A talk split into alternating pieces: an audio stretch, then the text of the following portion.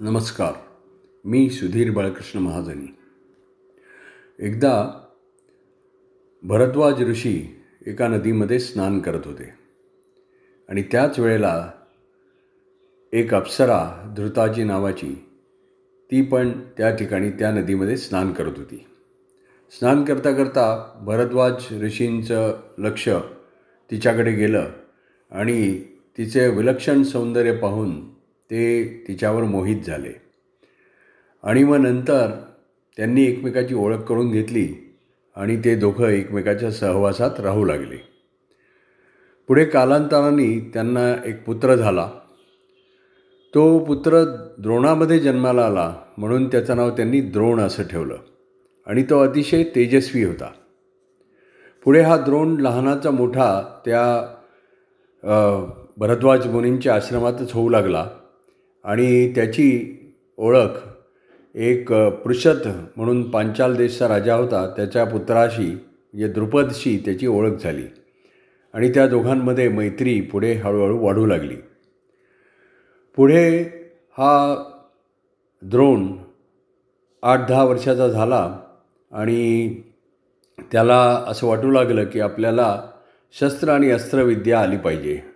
म्हणून त्यावेळेला त्याला कळलं की परशुराम ऋषी हे विद्यादान करतात विद्या शिकवतात म्हणून द्रोण त्यांच्याकडे गेला आणि त्यांना त्यांनी नमस्कार केला. त्यांना स्वतःचा परिचय करून दिला की मी भरद्वाज पुत्र द्रोण आहे आणि मला तुम्ही विद्या शिकवाल का?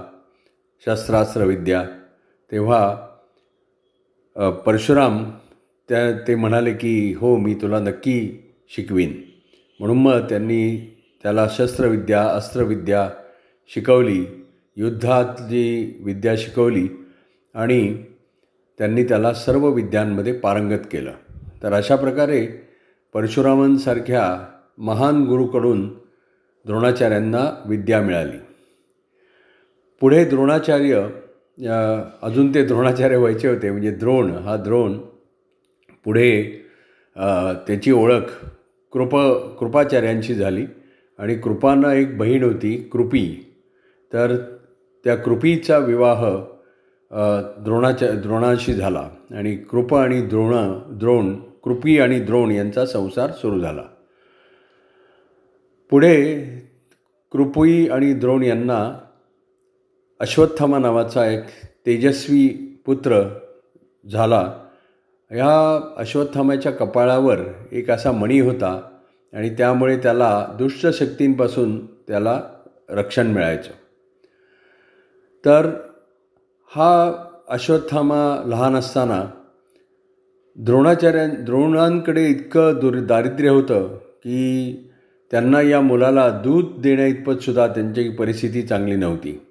आणि त्यांना याबद्दल अतिशय वाईट वाटायचं. आणि एकदा कृपी या द्रोणा आपल्या पतीला असं म्हणाली की तुम्ही असं करा की तुमचे जे मित्र आहेत लहानपणीचे द्रुपद ते आता पांचाल देशचे नरेश झालेत राजे झालेत. तेव्हा त्यांच्याकडे तुम्ही जाऊन त्यांची काही मदत मागा. त्यांच्याकडून निदान एक गाय तरी मागून आणा म्हणजे मग आपल्याला निदान आपल्या मुलाला दूध तरी देता येईल. तर हा विचार त्यांना पटला आणि द्रोण हे द्रुपद राजाकडे आले. आणि द्रुपदाला त्यांनी नमस्कार केला आणि त्याला आपल्या जुन्या मैत्रीची आठवण करून दिली. आणि त्याला सांगितलं की हे बघा राजे आपण लहानपणी मित्र होतो तुम्हाला आठवत असेल माझ्या वडिलांच्या आश्रमामध्ये तुम्ही येत होतात. आणि मी असा असा अतिशय दारिद्र्यामध्ये दिवस कंठत आहे. तर मला तुम्ही काही मदत कराल का?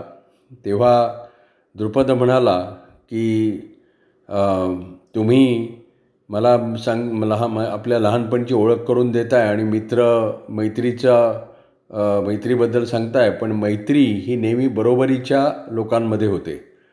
मी तर असा प राजा आहे पांचाल देशचा राजा आहे आणि तुम्ही साधे ब्राह्मण तर आपल्यामध्ये मैत्री कशी शक्य आहे? तेव्हा मी काही तुम्हाला मदत करू शकत नाही.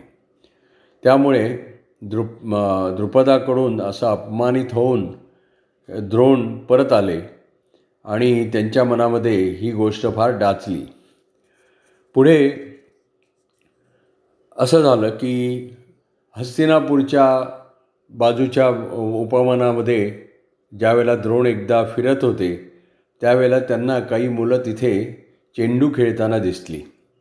आणि खेळता खेळता त्या मुलांचा चेंडू एका विहिरीमध्ये पडला आणि त्यामुळे त्यांचा खेळ थांबला. ती मुलं आजूबाजूला बघायला लागली कोणाची मदत मिळते का? तेव्हा त्यांना हे द्रोण दिसले. आणि त्यांनी त्या द्रोणांना असं असं सांगितलं की आमचा असा चेंडू विहिरीच्या पाण्यामध्ये पडला आहे आणि आम्हाला काही तो काढता येत नाही आहे तेव्हा ते द्रोण त्या मुलांना म्हणाले चला आपण बघूया काय करता येतं ते.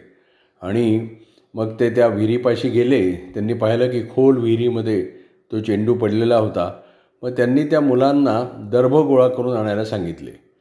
आणि मग त्यांनी काय केलं? द्रोणांनी एक एक दर्भ त्या चेंडूच्या दिशेने टाकला आणि दर्भाची अशी साखळी तयार केली आणि त्या साखळीनी तो चेंडू अलगद वर काढला आणि मुलांना दिला. तर मुलं अतिशय आश्चर्यचकित झाली की त्यांचा नेम बघून की किती अचूक त्यांचा नेम आहे. तर ती मुलं म्हणजे दुसरी तिसरी कोणी नव्हती. ती पांडव म्हणजे धर्मराज भीम अर्जुन नकुल सहदेव आणि कौरव म्हणजे दुर्योधन दुःशासन वगैरे असे शंभर कौरव अशी ती मुलं होती. आणि त्या प्रस तो प्रसंग झाला आणि अर्जुन आपल्या घरी जाऊन त्यांनी आपले पितामह भीष्म त्यांना हा प्रसंग सांगितला की असा असा आमचा चेंडू पाण्यात पडला होता. तर एक तिथे ग्रस्त आले आणि त्यांनी तो आम्हाला चेंडू असा असा दर्भानी काढून दिला. तर ते भीष्मांनी ओळखलं की हे द्रोणाचार्य द्रोण असले पाहिजेत. म्हणून मग त्यांनी द्रोणांना राजप्रासामध्ये पाचारण केलं आणि त्यांना नमस्कार केला आणि त्यांना सांगितलं की आजपासून माझे हे नातू आहेत पाऊ पांडव आणि कौरव त्यांची शिक्षणाची जबाबदारी तुमच्याकडे. त्यांना तुम्ही सर्व शस्त्र आणि अस्त्र याच्यामध्ये तुम्ही पारंगत करा तर तेव्हापासून द्रोण हे द्रोणाचार्य झाले आणि ते कौरव आणि पांडवांना शिकवू लागले. तर असं त्यांना शिकवत असताना एकदा तिथे अधिरथ म्हणून एक धृतराष्ट्र राजांकडे एक सूताचं काम करणारा एक म मनुष्य होता. तर त्या तो त्यांच्याकडे आला द्रोणाचार्यांच्याकडे. आणि तो आपल्या मुलाला घेऊन आला होता. त्या मुलाचं नाव होतं राधेय. तर तो राधेय त्यांनी द्रोणाचार्यांना नमस्कार केला आणि त्यांनी सांगितलं की मला पण तुम्ही या मुलांबरोबर शिकवा. तेव्हा द्रोणाचार्य म्हणाले हे पहा मी फक्त राजपुत्रांना शिकवतो आणि तू काही राजपुत्र नाहीस त्यामुळे तुला मी शिकवू शकत नाही. पण ते अधिरथाला म्हणाले की हा मुलगा अतिशय तेजस्वी आहे आणि त्याचं राधेय ना नाव त्याला आहेच पण त्याच्याबरोबर त्याला कर्ण हे नाव अधिक शोभेल. आणि म्हणून तुम्ही त्याचं नाव कर्ण असं ठेवा. तर अशा प्रकारे कर्ण आणि द्रोणाचार्य यांची ही ती पहिली भेट होती आणि त्यांच्यामुळे त्याला कर्ण हे दुसरं नाव प्राप्त झालं. तर अशी या मुलांची तिथे ते मुलांना शिकवत असताना त्यांची मधूनमधून परीक्षा घ्यायची. ते एकदा द्रोणाचार्यांनी अशीच आपल्या शिष्यांची परीक्षा घ्यायची ठरवली आणि त्यांनी सगळ्यांना सांगितलं की हे पहा या झा झाडावर समोर जे लांब तुम्हाला झाड दिसतं आहे त्याच्यावर उंचावर पोपट ठेवला आहे दिसला सगळ्यांना पोपट? तर सगळे म्हणाले हो. मग आता ह्या पोपटाच्या डोळ्यावर तुम्ही सगळ्यांनी नेम धरा. आपलं धनुष्य धनुष्याला बाण जोडा आणि त्या पोपटाच्या डोळ्यावर बरोबर नेम धरा. तर त्याप्रमाणे केल्यानंतर त्यांनी एकेकाला विचारलं. त्यांनी पहिल्यांदी दुर्योधनाला विचारलं की तुला तिथे काय दिसतं आहे तर तो म्हणाला की त्या ते झाड दिसतं आहे त्याच्या पलीकडचं निळं आकाश दिसतं आहे आणि त्या झाडाची हिरवी पानं दिसत आहेत तिथे तो पोपट दिसतो आहे तेव्हा द्रोणाचार्य म्हणाले थांब तुझा नेम बरोबर नाही. मग त्यांनी दुशासनाला विचारलं तुला तिथे काय दिसतं आहे दुशासन म्हणाला मला ते झाड दिसतं आहे त्याची फळं दिसत आहेत त्याच्या फांद्या दिसत आहेत आणि तिथे तो पोपट दिसत आहे दिसतो आहे तर द्रोणाचार्य म्हणाले तुझाही नेम बरोबर नाही. मग त्यांनी तसंच युधिष्ठिराला विचारलं की तुला तिथे काय दिसतं आहे मला तो पोपट दिसतो आहे त्याचे पंख दिसत आहेत त्याच्या भोवतालचं झाड दिसतं आहे नाही तुझाही नेम बरोबर नाही. मग त्यांनी अर्जुनाला विचारलं शेवटी की अर्जुना तुला तिथे काय दिसतं आहे तेव्हा अर्जुन म्हणाला की मला फक्त तो पोपट त्याचा डोळा दिसतो आहे बाकी मला काही दिसत नाही. मी त्याच्यावर नेम धरला आहे त्यामुळे मला फक्त तेच तोच दिसतो आहे तेव्हा द्रोणाचार्य म्हणाले की अर्जुना तू जिंकलास. तुझा नेम अगदी बरोबर आहे. आणि मग त्यांनी शिष्यांना सांगितलं की आपला नेम असा पाहिजे की ज्या ठिकाणी आपण नेम धरलेला आहे तेवढंच फक्त आपल्याला दिसलं पाहिजे. दुसरं काही दिसता कामा नाही. तर अशा प्रकारे द्रोणाचार्य आपल्या या विद्यार्थ्यांना शिकवत होते. आणि त्यांनी असं पाहिलं की अर्जुन हा सर्वजण झोपल्यानंतरसुद्धा तो अभ्यास करायचा धनुर्विद्येचा. आणि ते पाहिल्यानंतर त्यांना अर्जुनामध्ये असं असामान्यत्व वाटलं की हा ह्याचा झोपेवर सुद्धा केवढं ह्याचं नियंत्रण आहे. आणि म्हणून अर्जुनाला पुढे गुडाकेश असं नाव पडलं. गुडाका म्हणजे झोप आणि झोपेवरही ज्याचं नियंत्रण आहे ज्याचं जो झोपेलाही आवरू शकतो झोपेवरही मात करू शकतो असं म्हणून त्याचं नाव गुडाकेश गुडा गुडाका ईश गुडाकेश असं त्याचं नाव पडलं. तर त्यांनी एकदा अशीच अजून एक शिक्षण शिष्यांची परीक्षा घेतली. एकदा त्यांनी असं नदीच्या पाण्यामध्ये कृत्रिम मगर निर्माण केला आणि त्या मगराच्या पाया मगराने आपला पाय पकडला असं त्यांनी नाटक केलं आणि धावा धावा असं म्हणायला असं ओरडायला सुरुवात केली. त्यावेळेला कोणी त्यांच्या मदतीला आलं नाही. फक्त अर्जुन तिथे गेला आणि अर्जुनानी बाण मारून त्यांचा पाय त्या मगरापासून सोडवला. तर अशा प्रकारे त्यांना वारंवार निराळ्या प्रसंगातून असं दिसायला लागलं की अर्जुन हा श्रेष्ठ विद्यार्थी आहे. आणि एकदा असंच द्रोणाचार्य आपल्या शिष्यांसह त्या वनामध्ये फिरत असताना त्यांना कुत्री कुत्र्यांचा भुंकण्याचा आवाज ऐकू आला. आणि थोड्या वेळातच तो आवाज एकदम शांत झाला. तर त्यांना आश्चर्य वाटलं की कुत्र्यांचं भुंकणं एकदम थांबलं कसं काय? म्हणून ते असे जवळ जाऊन त्यांनी पाहिलं तर त्या कुत्र्यांच्या तो तोंडामध्ये प्रत्येक कुत्र्याच्या तोंडात एक एक बाण होता. आणि तो बाण अशा पद्धतीने मारला गेला होता की त्यांना कुठलीही दुखापत झाली नाही पण त्यांचं भुंकणं थांबलं होतं. तर त्यांना आश्चर्य वाटलं की अशा प्रकारचा बाण मारू शकणारा कोण तिथे विद्यार्थी आहे कोण मुलगा आहे? म्हणून त्यांनी शोध घेतला.